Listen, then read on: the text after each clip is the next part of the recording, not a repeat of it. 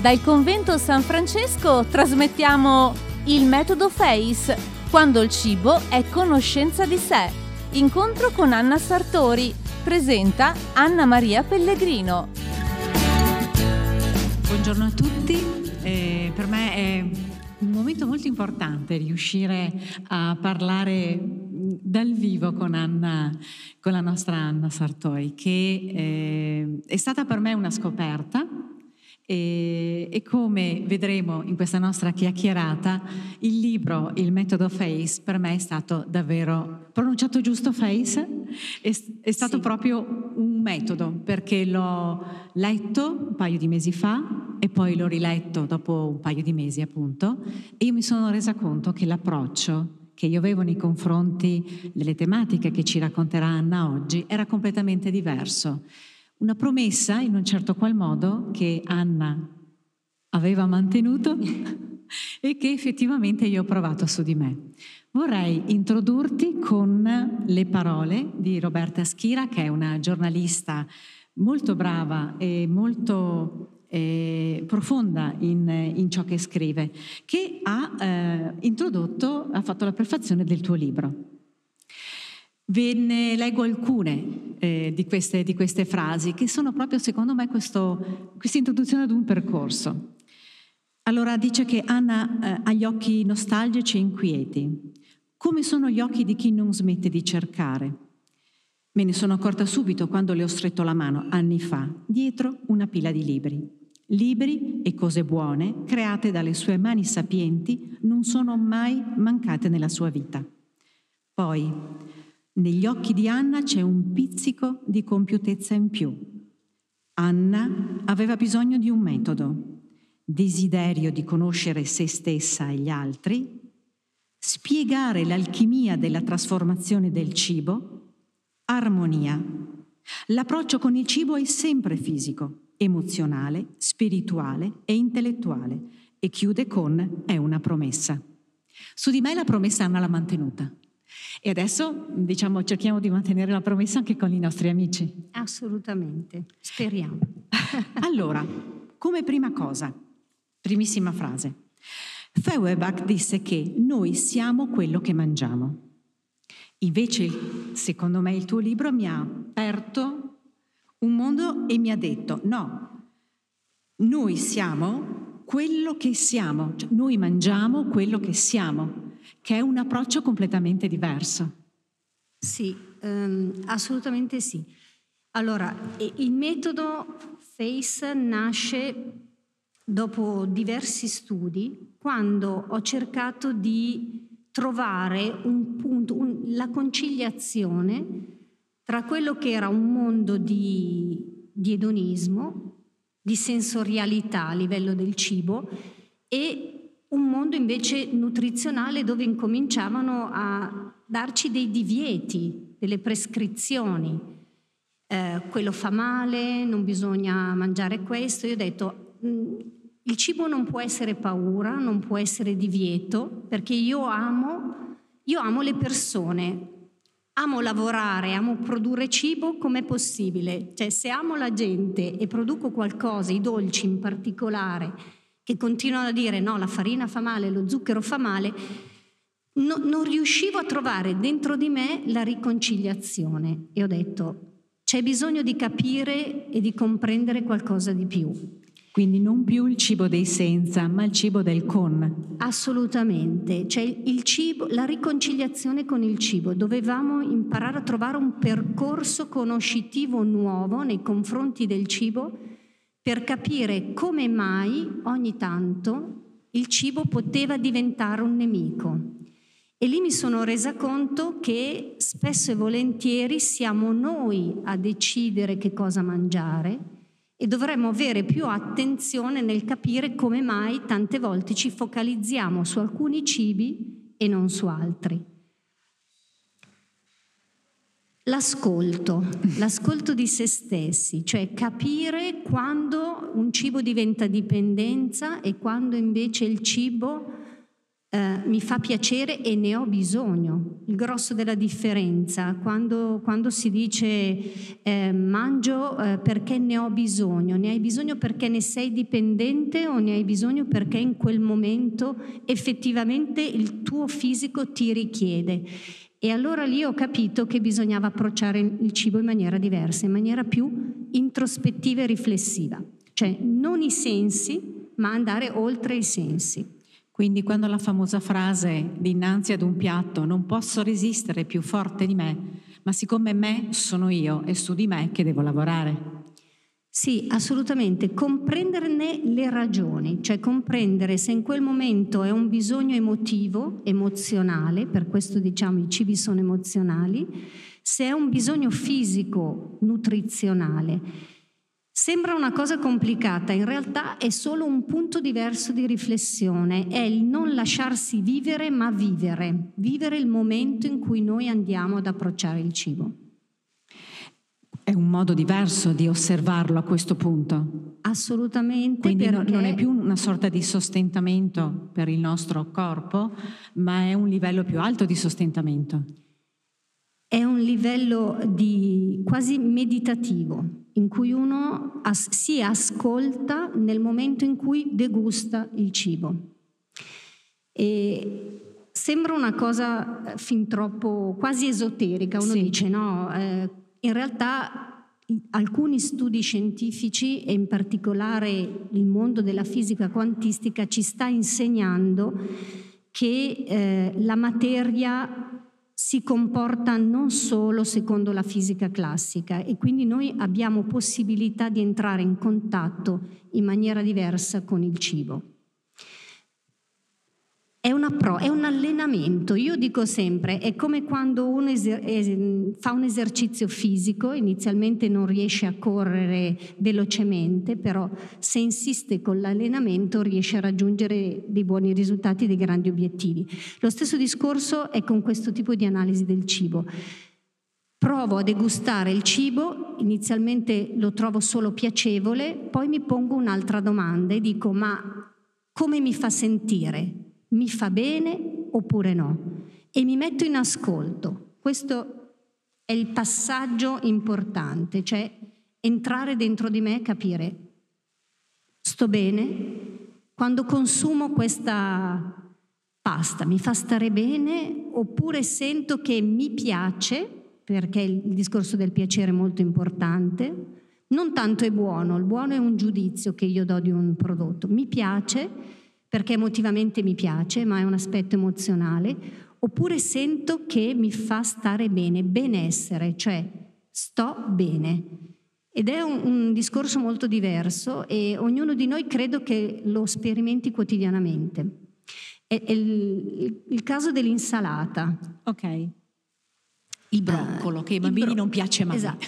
è, è un, mm, ci viene detto che l'insalata fa bene dobbiamo consumare l'insalata. In realtà molte persone trovano la, l'insalata indigesta, sì, quindi da un punto di vista razionale l'insalata fa bene, da un punto di vista emozionale magari mi piace, da un punto di vista face potrebbe non essere il cibo più adatto a me per diverse ragioni. Allora, mentre io lo mangio, mi pongo la domanda e dico: ma mi fa star bene oppure no? Cioè, sto bene con questo alimento? E quindi l'approccio con il cibo diventa totalmente diverso. Ho delle indicazioni, però non diventa più una prescrizione, ma io mi adeguo anche perché il mio fisico cambia, quindi il mio approccio al cibo cambia inevitabilmente. Quindi non è più eh, considerare il cibo, in questo caso l'insalata che noi dobbiamo mangiare perché ci fa bene, tra virgolette, non vedo più il benessere dal punto di vista del nutrimento inteso eh, quasi da un nutrizionista, ma il nutrimento inteso come un qualcosa di più profondo. Diventa un rapporto personale con il cibo e univoco, ognuno di noi è unico e quindi cambiamo in base all'età, in base alle situazioni anche di vita, allo stress stesso ci sono cibi che consumati in certi momenti vanno benissimo, altri no. Poi ci sono delle indicazioni e delle prescrizioni su dove il cibo va ad agire. E, e, io mi pongo in ascolto, lo conosco e quindi vivo quell'attimo. Io dico sempre, ci sono solo due elementi che entrano a far parte di noi. L'aria, sì, perché se non respiriamo, e il cibo. Eh sì, noi siamo già acqua. Esatto, e quindi è estremamente eh, forte l'azione che il cibo può avere su quello che è la nostra materia, il nostro essere. Vedendoci così noi riusciamo a vivere la vita in maniera molto diversa, cioè mh, mm, in senso più profondo, perché diventa un momento importante. Io pongo la riflessione, pongo il pensiero, pongo l'attenzione su un gesto quotidiano che altrimenti sfugge e diventa superficiale. Quindi eh, l'approccio che spesso vediamo... Eh, alle persone capita di uscire, anche a te sicuramente, di mangiare fuori casa, perché avviene anche questo, e cos'è che notiamo molto spesso, o anche quando capita di mangiare da soli. Praticamente o abbiamo lo sguardo rivolto verso uno schermo, o abbiamo lo sguardo rivolto, ancora peggio, perché almeno lo schermo abbiamo lo sguardo alto, o abbiamo lo sguardo rivolto verso il basso. Ingurgitiamo delle sostanze, un po' di chimica, un po' di fisica, e, lasci- e, lasciamo che loro facciano di noi in un certo qual modo quello che vogliono. Quindi quando tu parli di consapevolezza, ci dai già una, un'indicazione per dire magari iniziamo a nutrirci con una coscienza di noi, cioè con essere presenti. e porre attenzione. Se io pongo attenzione al gesto e al rito, per esempio in Oriente eh, difficilmente si, ci si distrae mentre si, si consuma il cibo perché si ha questa consapevolezza, e cioè che il cibo in qualche modo agisce su di noi e quindi più noi siamo consapevoli, più questa azione, questo movimento può andare a nostro vantaggio. E, e il, il porre attenzione al gesto vuol dire vivere quel momento in maniera lucida, consapevole facendo delle scelte di conseguenza, perché quando poniamo attenzione noi poi possiamo scegliere. Ed è, ed è un momento che eh, ci consente di vivere tutto con un'intensità e una forza diversa.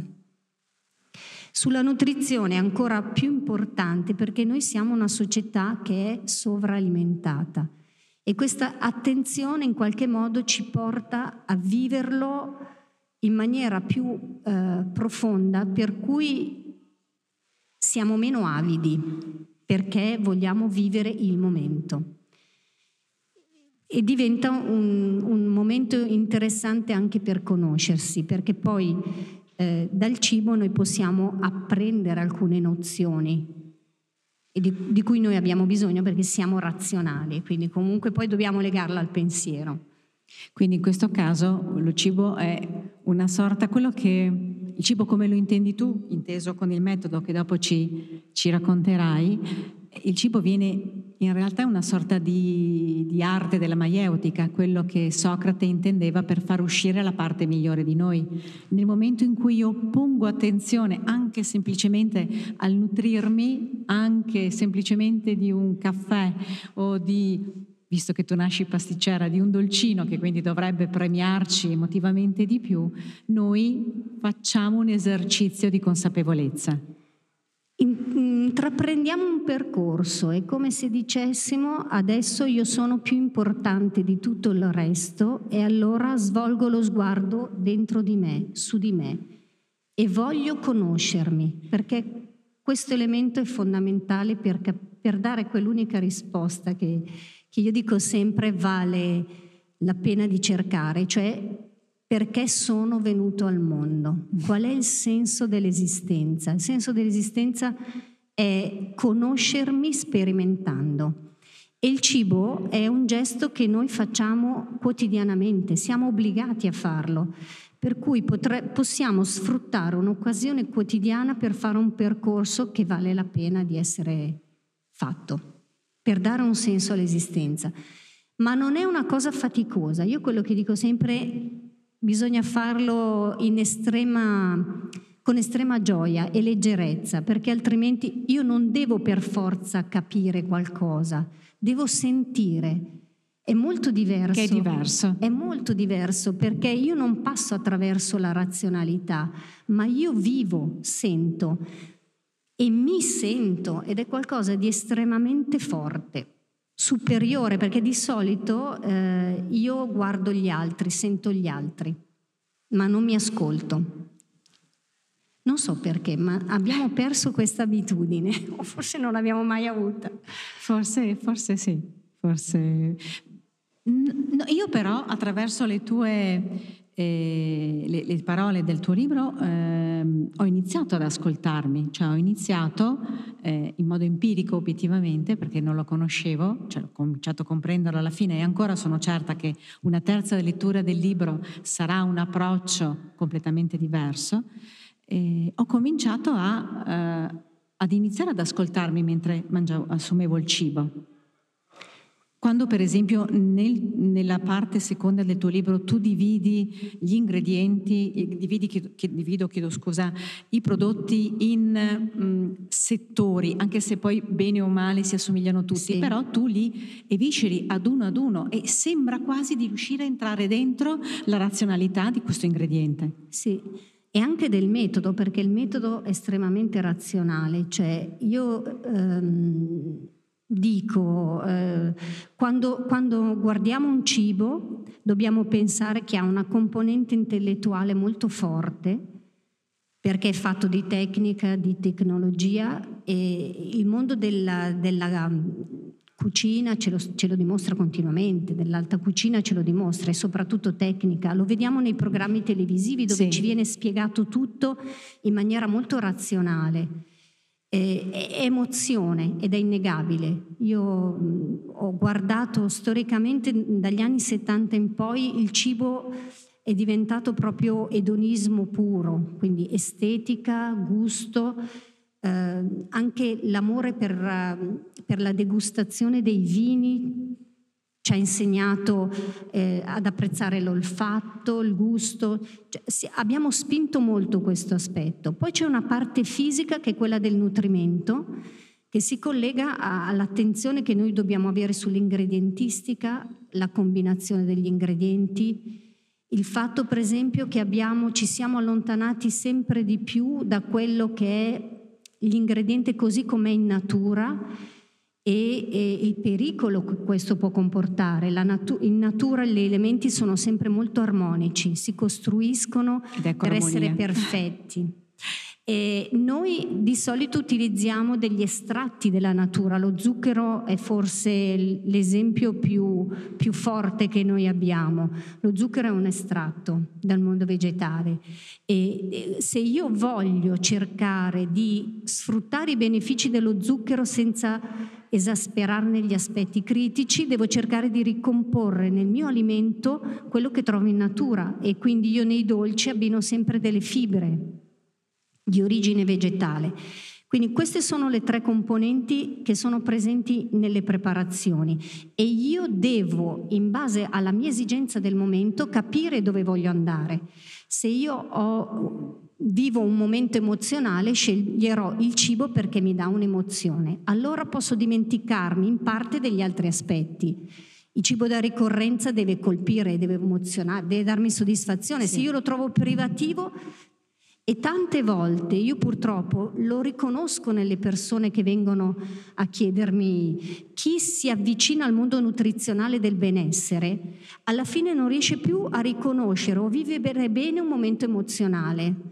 Per cui eh, no, quella, quella torta no, perché dopo c'è troppo, c'è ma se lo vivo occasionalmente non può essere vissuto così, ma devo viverlo per il piacere dell'emozione che mi dà, perché so che da un punto di vista emozionale poi io eh, realizzo tutta una serie di vantaggi che sono tanto quanto quello nutrizionale.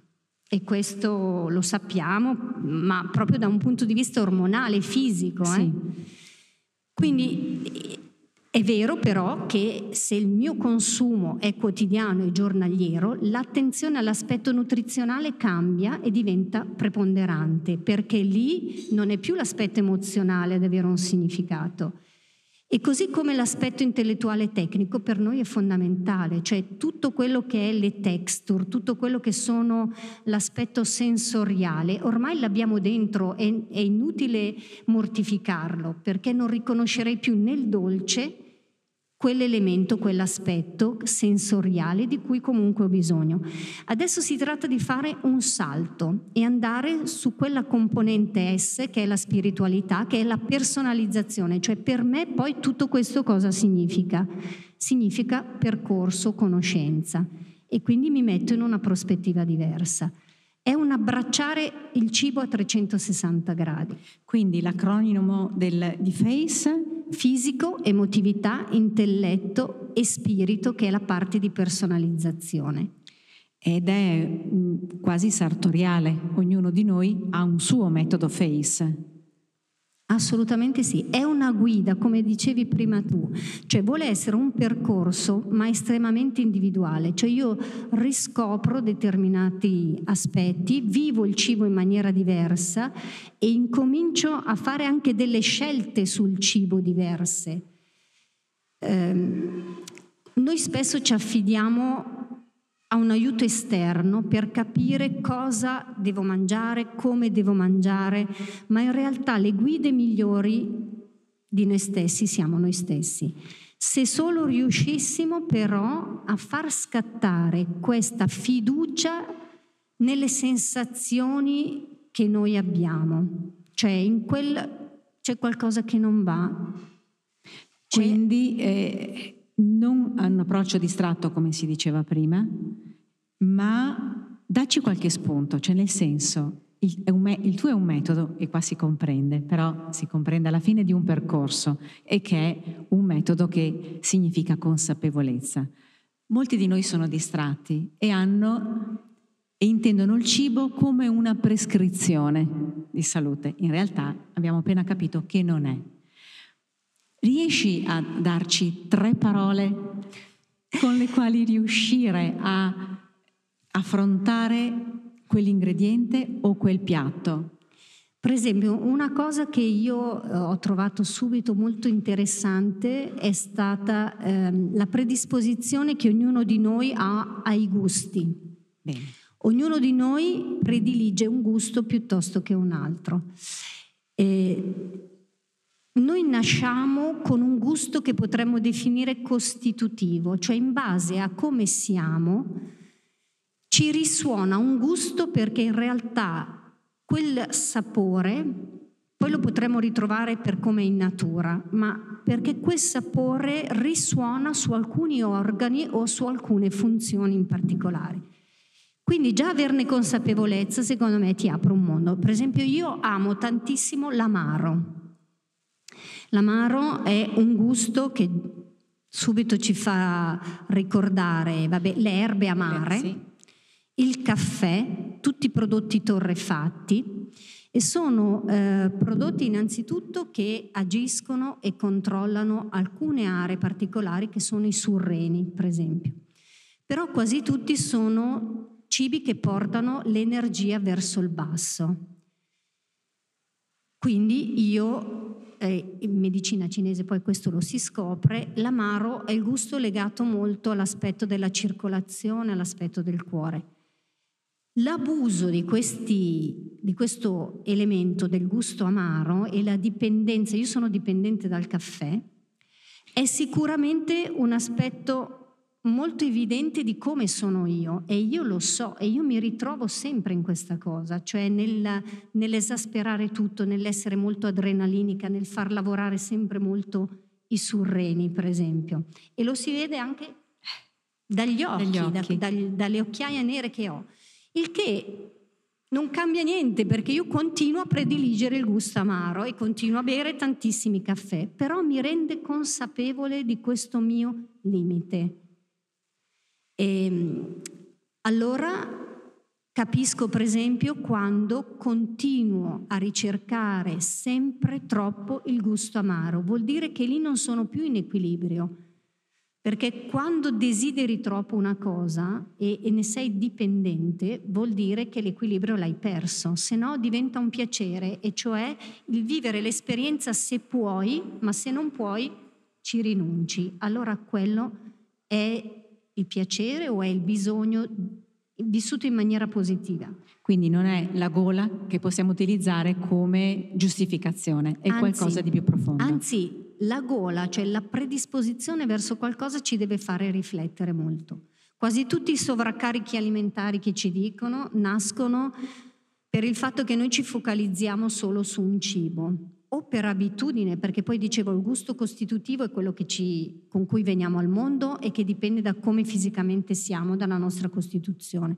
Però poi in realtà l'educazione alimentare ci porta anche a stressare alcuni di questi aspetti. Noi, eh, ripeto, negli anni, dagli anni 50, dal boom economico, ci siamo focalizzati su quattro ingredienti, le farine raffinate, quindi il pane bianco famosissimo, poi il latte, latte derivati, formaggi, lo zucchero, cioè è diventato parte eccessiva del nostro mondo e abbiamo dimenticato tutta l'ingredientistica alternativa.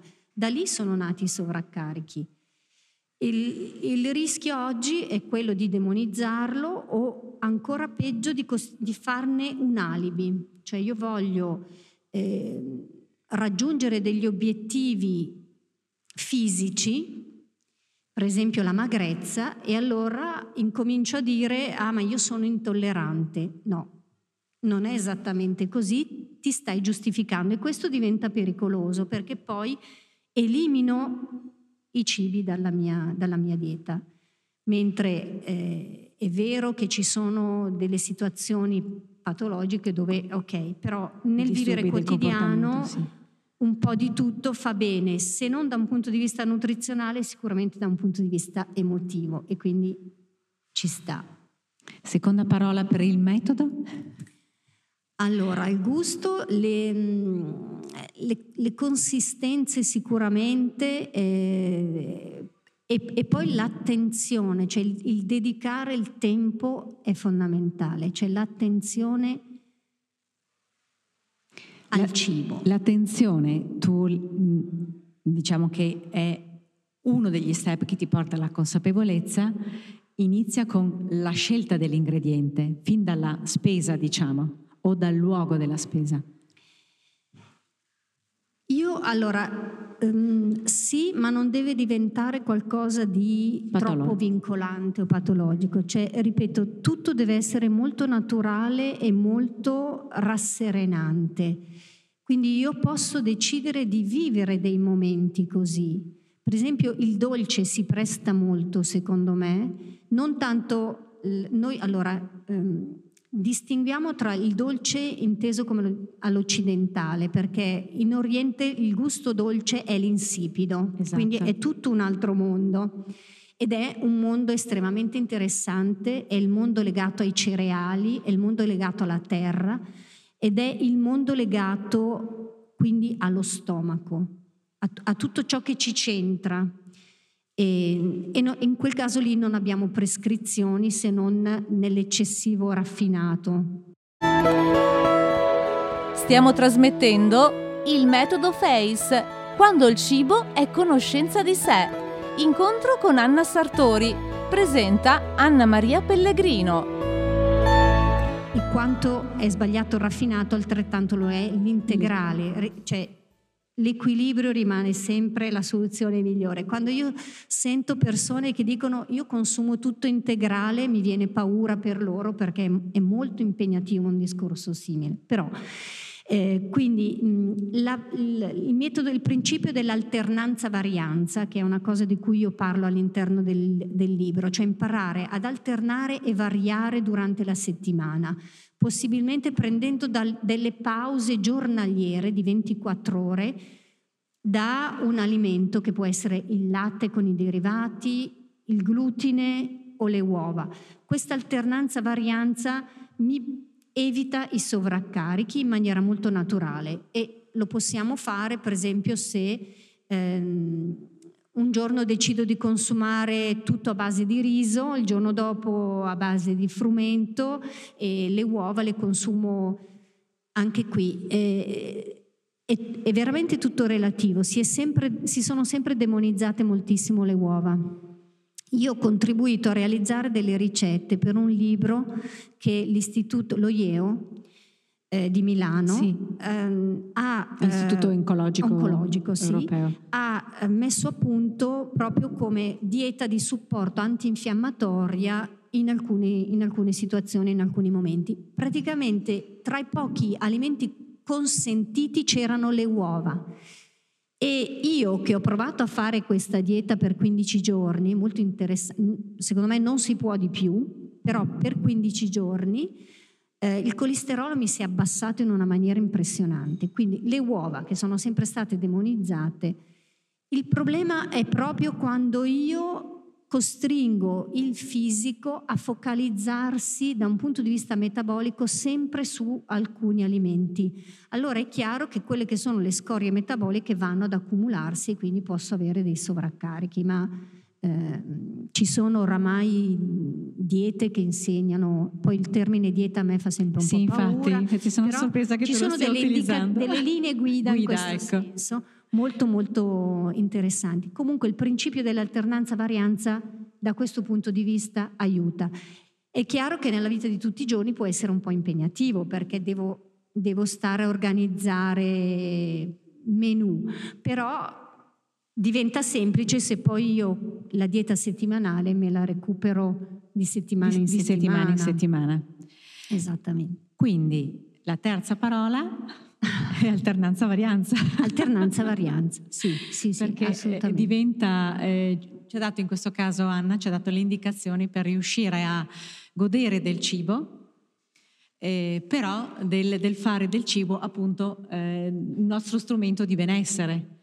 E ci vuole un attimo di sforzo, un attimo di approfondimento, un attimo di conoscenza e un attimo di concentrazione. Perché se non siamo concentrati su questo, se siamo disattenti, ci, ci torniamo al discorso del cibo come dieta e quindi del cibo come privazione e non del cibo come strumento. Sì, assolutamente. Io, ehm, io penso che per vivere la vita intensamente si debba riflettere. La riflessione, il porre l'attenzione è il modo per vivere intensamente la vita. E a me piace vivere intensamente. Cioè, faccio fatica a pensare che chiunque possa essere soddisfatto di vivere in maniera superficiale, il che non vuol dire essere necessariamente complessi o troppo introspettivi o faticosi, ma dedicare il tempo, la riflessione, porre l'attenzione è la cosa che secondo me qualifica un momento. E quindi anche in questo caso, se io metto l'attenzione a quello che sto facendo, la vita mi cambia e diventa un allenamento. Eh, non, non è un momento faticoso, diventa gioioso. Il metodo quindi diventa allenamento di sé. Assolutamente. E di solito quando ci si allena in qualcosa l'appagamento è importante, si scatenano molte endorfine e quindi si ha voglia di continuare. Si dice dell'apprezzamento, una cosa, l'appre- l'apprezzamento è la ricompensa alla conoscenza. Sì, E quindi eh, io imparo ad apprezzare una cosa se la conosco. E in fondo questo, questo poi è il momento, imparo a apprezzare il momento quotidiano del cibo se incomincio a conoscerlo un po'. Prima, dietro le quinte, eh, ci siamo focalizzati su una frase, prima ancora del- della mia sensazione vitruviana. È stato qui e ora. E tu mi hai dato una bella definizione del qui e ora. Aspetta, perché non mi- qua- è l'essere presente a noi stessi, quello che dicevamo dell'essere presente a noi stessi e soprattutto del fatto di non, di non limitarci al qui e ora, ma di vivere Allora, il qui e ora è un'espressione che adesso secondo me è un po' abusata. La si sente tutto come resilienza. Sì, sì, eh, è, è, abusata nel senso che il vivere qui e ora non significa non ricordarsi da dove siamo venuti e dove andiamo e soprattutto del fatto che ehm, la vita sia, sia molto altro, che ci sia la possibilità di sperimentare a un livello diverso del qui e ora molto più ampio, molto più esteso e molto più amplificato. E l'attenzione, secondo me, è questo. Eh, non so se... se... Sì, sì, sì è la, la, sintesi, diciamo, si diceva appunto sì. della, dell'importanza da questo punto di vista di porre attenzione e porre attenzione non era solamente focalizzarsi nel momento, ma un percorso più ampio, più, eh, come dire, più, più completo, com'è il, il, questo logo che troviamo sul retro del tuo libro, che è? Allora, sono le forme perché nel concetto di cibo c'è anche quell'aspetto sensoriale legato alla vista di cui parlavamo prima, cioè eh, si, spesso si dice che il cibo si mangia con gli occhi ed è verissimo, è una cosa a cui ci hanno ormai abituato e non potremmo farne a meno. Abbiamo bisogno di, ehm, di appagarci con gli occhi, però anche in questo caso la vista e, e, quindi la forma non può essere fine a se stessa. C'è un senso anche nelle immagini e nelle forme, c'è un senso nel cerchio, nel quadrato e nel triangolo e lo spiego all'interno del libro. Ci sono forme perfette. Quel simbolo è l'insieme di questi, di questi tre elementi, del cerchio, del quadrato e del triangolo, che da me nei prodotti identificano un momento di pausa dal latte derivato, dalle uova o dal glutine e quindi è la completezza nel momento in cui io unisco queste tre forme. Poi in realtà è un simbolo che ricorda moltissimo qualcosa, come sì. tu bene mi hai detto, e quando, quando, me l'hai detto ho detto bene, allora ci sono riuscita. Ricordo, ecco, perché a metà del libro la scoperta è stata dell'uomo vitruviano, per cui dove c'è questa assoluta completezza. E ritornavo alla frase di Roberta che diceva appunto la tua ricerca dell'armonia. Il metodo cioè, nasce da questa ricerca di armonia che porta poi alla conoscenza. Alla conoscenza. Ti, ti faccio un'ultima domanda perché mi piacerebbe che i nostri amici, se avessero voglia, insomma, potessero porre qualche domanda. E, ehm, I tuoi prodotti, quindi il tuo metodo, come nasce un prodotto, come nasce dentro di te e poi trasformato in prodotto vero e proprio. Allora, mm, io ehm, ho, ho, classificato tutti i prodotti che, che facciamo in azienda a parte la categoria, all'interno delle varie categorie distingo i prodotti tradizionali da quelli emozionali ai prodotti d'avanguardia. Questa distinzione secondo me è fondamentale perché mi permette di andare a porre enfasi o sull'aspetto intellettuale o sull'aspetto emozionale o sull'aspetto fisico del prodotto.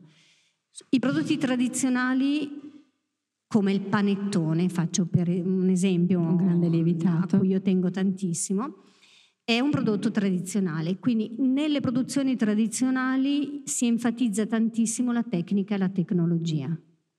Quindi la ricetta è quella originaria, dove il prodotto è stato, nasce da un'esigenza nutrizionale o una ricorrenza, quello che noi possiamo fare non è snaturare il prodotto, altrimenti realizziamo qualcosa di diverso, è semplicemente andare a studiare quello che è l'aspetto tecnico o tecnologico per migliorarne il risultato in ragione anche del, dell'evoluzione che abbiamo avuto. Sono cambiate le esigenze, è cambiata la sensibilità, il gusto e quindi noi possiamo muoverci in questo modo, ma mantenendo quello che è la radice.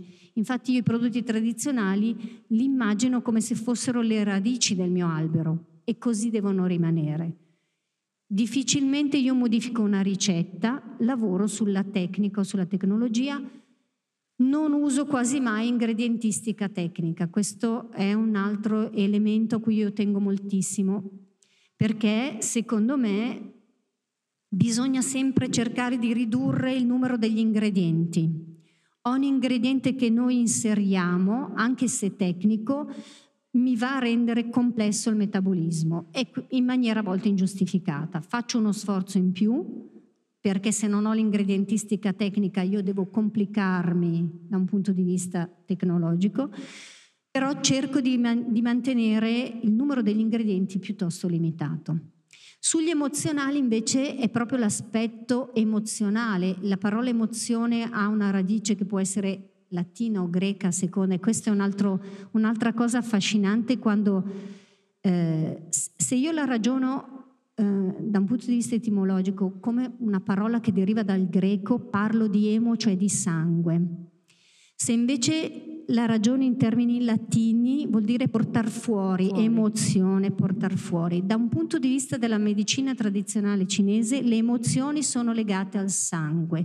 Tutto ciò che io porto fuori da un punto di vista emotivo è legato al sangue. Quindi c'è questa, questo ricongiungimento che a me affascina tantissimo, perché quello che noi stiamo sperimentando da un punto di vista sociale è che tutto sta arrivando a un punto di congiunzione eh, possono arrivare da vie diverse, da culture diverse, anche da discipline diverse, ma adesso ci si sta ricongiungendo, cioè si stanno trovando delle verità comuni. E quindi emozionare significa guardare a quello che sono i sensi, i sensi mi permettono di prendere contatto col mondo esterno e quindi vado sull'aspetto olfattivo, sull'aspetto sensoriale, il tatto, il gusto, eh, la vista, la forma.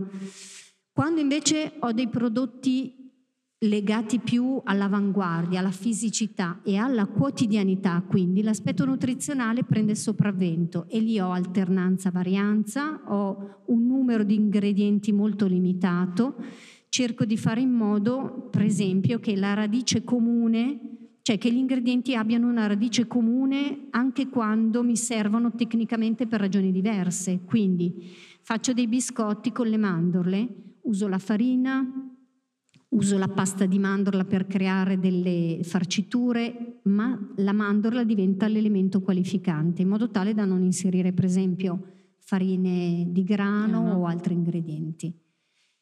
Questo è il mio mondo e quando uno entra deve sviluppare la sua S, cioè scegliere cosa lo fa star bene, perché e scegliere in che, in che ambito, in quale momento, cosa, cosa vuole vivere che esperienza vuole fare. Che esperienza vuole fare, che non, sì. è una cosa, non è una cosa da poco. In, queste, in questo, questi minuti insomma, che abbiamo trascorso insieme, sono già tre quarti d'ora, caspita, ci sgridano. Eh, io ritorno all'etimologia di un termine, educare, che significa educere, trarre fuori. E la, le parole di, di, Anna di oggi, eh, secondo me, sono riuscite a, eh, a trarre fuori da noi quantomeno eh, la curiosità. Esatto. Io spero la curiosità, perché poi è un percorso veramente individuale, cioè non esiste assolutamente una formula o un, una parola che possa illuminare, ma è un percorso che uno deve, vuole se vuole se vuole, sì. E, e, quando è il momento uno intraprende, se non è il momento non ha senso forzare per dire. Eh, ma infatti io l'ho letto come ti dicevo una prima volta e la seconda volta era già diverso, è diverso perché le parole, questa armonia e questa consapevolezza di sé hanno consentito di, di, di, di amplificare le, le ulter, l'ulteriore lettura, le ulteriori pagine che poi ero andata ad affrontare. E quindi è veramente un metodo, è veramente un metodo. Beh, io direi intanto di fare un applauso ad Anna perché io vi assicuro che nel suo essere così minuta c'è una forza, una tenacia, un'energia che sono assolutamente contagiose. Ma proprio, uh, sì, veramente è stato, è stato, questo primo dal primo momento, dal tono della voce poi fino alla presenza fisica. Questo, questo è vero, tra noi sicuramente. sì, sì. E poi, visto che ce l'abbiamo qui, se avete voglia di farle qualche domanda, qualche curiosità sul metodo o sulle parole, insomma, quanto ci ha insegnato oggi, io direi che potrebbe essere veramente l'occasione. Non siate timidi. Anzi, siate curiosi. Sì. Siate curiosi, sì, sì, la curiosità non è vero che uccide il gatto. allora, um, diciamo che la cultura da cui sono partita, eh, anche lì io mi sono laureata, quindi ho avuto una cultura molto scientifica di base. Poi eh, ho preso un diploma in naturopatia e lì mi sono aperta a metà in un mondo che era quello legato quindi all'aspetto naturale, all'importanza di comprendere che la natura ci deve sempre essere maestra. E noi abbiamo spesso il desiderio di comprenderla nelle, nelle sue parti più, più piccole, più infinitesimali. E adesso la fisica quantistica ci sta dimostrando che ancora non abbiamo compreso nulla e quindi la sezioniamo. Facendo questo per noi è molto importante, io non sto negando l'importanza della ricerca scientifica, anzi tutt'altro, dico che è fondamentale perché ci aiuta poi a indirizzarci, ma abbiamo sempre poi bisogno di ritornare alla complessità della natura che ancora non riusciamo ad eguagliare. Poi mi sono diplomata in medicina cinese, quindi non è la Ayurveda, eh, la ayurvedica, scusa, però eh, è questa ehm, radice orientale che mi ha aperto a una consapevolezza diversa, cioè all'integrità, al fatto che l'essere umano non possa essere identificato solo da un punto di vista fisico, quindi biochimico, ma che ci sia bisogno di comprenderlo a 360 gradi. Il metodo FACE ha un po' la pretesa, uso questo termine, di riunire questi tre aspetti, cioè un aspetto biochimico, un legame fortissimo con il mondo eh, esterno, quindi con il collegamento per esempio che esiste tra gli individui, l'individuo e l'ambiente, e poi questo aspetto invece più orientale che lega l'uomo all'intangibile. Per loro eh, le emozioni sono un'energia più sottile, non sono un qualcosa di diverso. Quindi paradossalmente una materia sottile, loro la identificano in maniera piuttosto brutale in questo termine. Per noi l'emozione invece è una cosa totalmente diversa da, mh, mm, come occidentali, cioè il frutto eh, di un pensiero, sì, di un esatto. sentire. Per loro no, è materia. Eh, a livelli diversi, ma è materia, per cui costruisce la salute così come una reazione biochimica può costruire la salute. Oggi stiamo arrivando anche noi, per esempio ho seguito un, un tu sai che io sto, sto facendo questi, questi, esperimenti nuovi, no? E eh, ho seguito un corso bellissimo sull'effetto placebo, eh, per cui le parole possono eh, creare delle reazioni biochimiche questo si sta dimostrando scientificamente perché noi siamo dei San Tommaso, io per prima, cioè io poi devo arrivare, non dico a una formuletta, ma una mezza formula ce l'ho bisogno. E, e loro appunto stanno dimostrando questa, questa correlazione tra le parole oppure il contatto, il tatto e oh, sì, delle reazioni di, di, tipo biochimico e quindi neurologico eh, o fisico addirittura. Quindi è tutto un mondo che si sta scoprendo e stiamo leggendo storie diverse in modo uguale praticamente, cioè la storia orientale con gli occhi occidentali, occidentali, e viceversa loro stanno leggendoci in un modo nuovo. E la speranza è quella dell'unità. Cioè esatto. Cioè, noi sappiamo che nel qui e ora, cioè nello spazio-tempo, c'è il dualismo. Quando, quando noi mh, veniamo al mondo nella materia, inevitabilmente facciamo una cosa che è dividerci, per cui tutte le nostre esperienze nascono da questa cosa.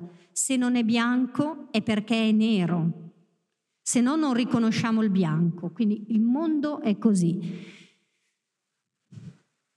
Oltre il mondo materiale questa differenza non è più necessaria. Io spero che culturalmente faremo questo, cioè non avremo più bisogno di avere questa necessità, necessità di fare categoria. Esatto. O è orientale o appartiene alla cultura orientale o appartiene alla cultura occidentale. E, lo, e, secondo me lo faremo singolarmente però. Cioè, Ognuno di noi è un po' e un po'. assolutamente, cui... deve, deve passare attraverso proprio l'esperienza che ognuno fa. Ci hai dato un ulteriore spunto, caspita. Sei essere molto, molto pensierosi oggi pomeriggio. Sì. Prego. qualcun altro? Scusi, come leghiamo il cibo? Depressione. Debba avere una sua importanza sapere come affrontarlo. Assolutamente sì, cioè, sì perché ehm, l'aspetto emozionale, quello che dicevamo prima, è fondamentale e allora dovremmo imparare a leggere le cose da più punti di vista, cioè eh, se è emozionale e in quel momento mi, mi deve gratificare qualche cosa, cosa vado a cercare, che cosa mi fa star bene. E qui ci sono delle esperienze che viviamo tutti, per esempio chi eh, soffre di depressione, lo sappiamo, spesso si focalizza su alcuni cibi e lo sappiamo perché sono delle risposte nutrizionali fisiche a un'esigenza emozionale. Poi c'è un momento in cui noi dobbiamo però superare questa eh, relazione e imparare a non diventare dipendenti. Ma allora il lavoro che facciamo ancora una volta è su noi stessi, e cioè sul porsi la domanda del perché sto vivendo questa esperienza. Ed è ancora più affascinante, se vogliamo. Quasi sempre però un'emozione nel momento in cui ci capita è perché c'è stato anche uno squilibrio di tipo fisico. Eh, io non credo che noi siamo oggi in grado lo dico perché invece nel mondo, nel mondo, dello studio della medicina alternative questa, a volte c'è questa volontà di esasperare già le cose e di dire l'uomo eh, è in grado di auto guarirsi sì. o piuttosto di ehm, attraverso un'alimentazione corretta superare determinate situazioni. Io credo che quando l'uomo evolverà, forse sarà possibile, oggi dobbiamo integrare tutti questi aspetti, non possiamo trascurarne nessuno. Sicuramente però da un punto di vista nutrizionale tutte le situazioni emozionali possono avere un grande significato e quindi ci si può sia aiutare che poi nell'esagerare creare le dipendenze e quindi nel creare un altro squilibrio, sicuramente. Non so se ho... Mi scusi, lei ha parlato non è più bianco o è nero.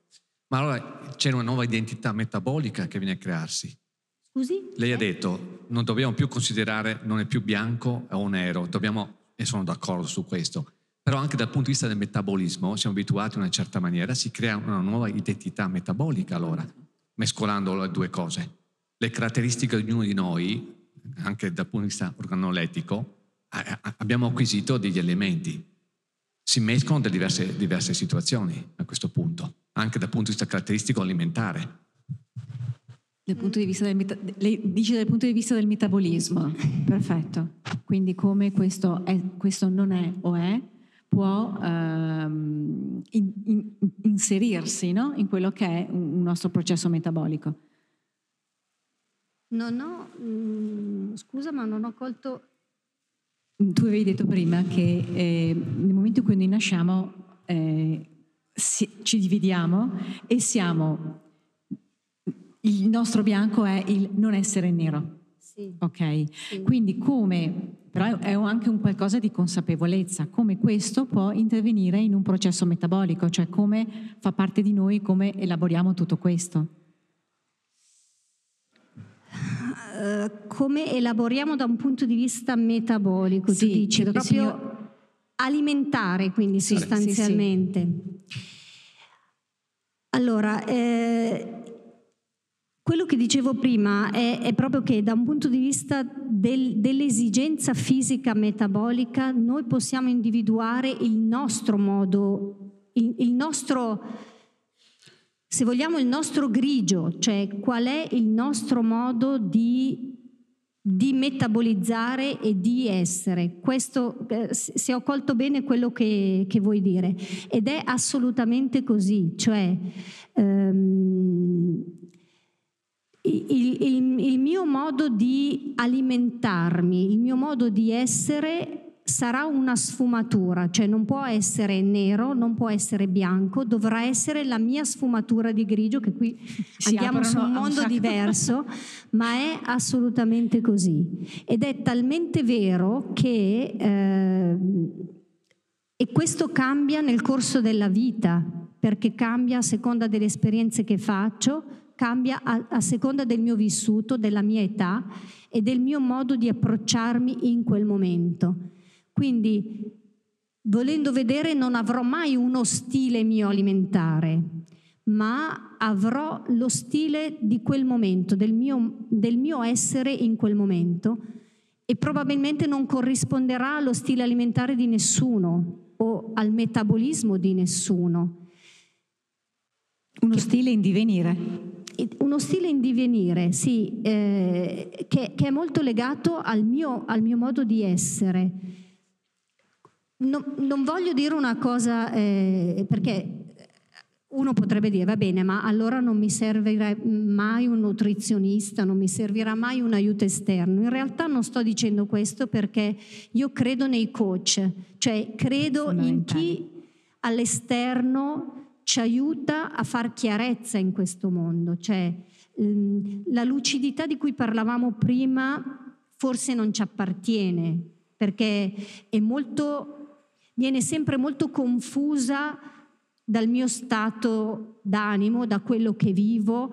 Io, non, io non mi ritengo una persona in grado di essere lucida, non ne ho mai conosciuti di così illuminati. Quindi L'esterno, la persona esterna, è quella che ci aiuta molto spesso semplicemente facendoci raccontare a prendere una direzione. Però sicuramente è vero, non c'è un bianco, non c'è un nero. C'è un mio modo di, di, di essere da un punto di vista anche metabolico, assolutamente sì. E, ed è la S del metodo FACE. Del metodo FACE. Ed è la nostra S. Poi non so eh, se, se, mi, sono riuscita a... Um, però è così. Bene, io, io, credo che dobbiamo chiudere perché è l'una, quindi...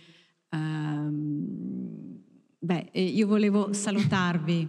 Innanzitutto ringraziando nuovamente. Grazie Anna. a te Anna Maria perché Figurati. sei stata unica.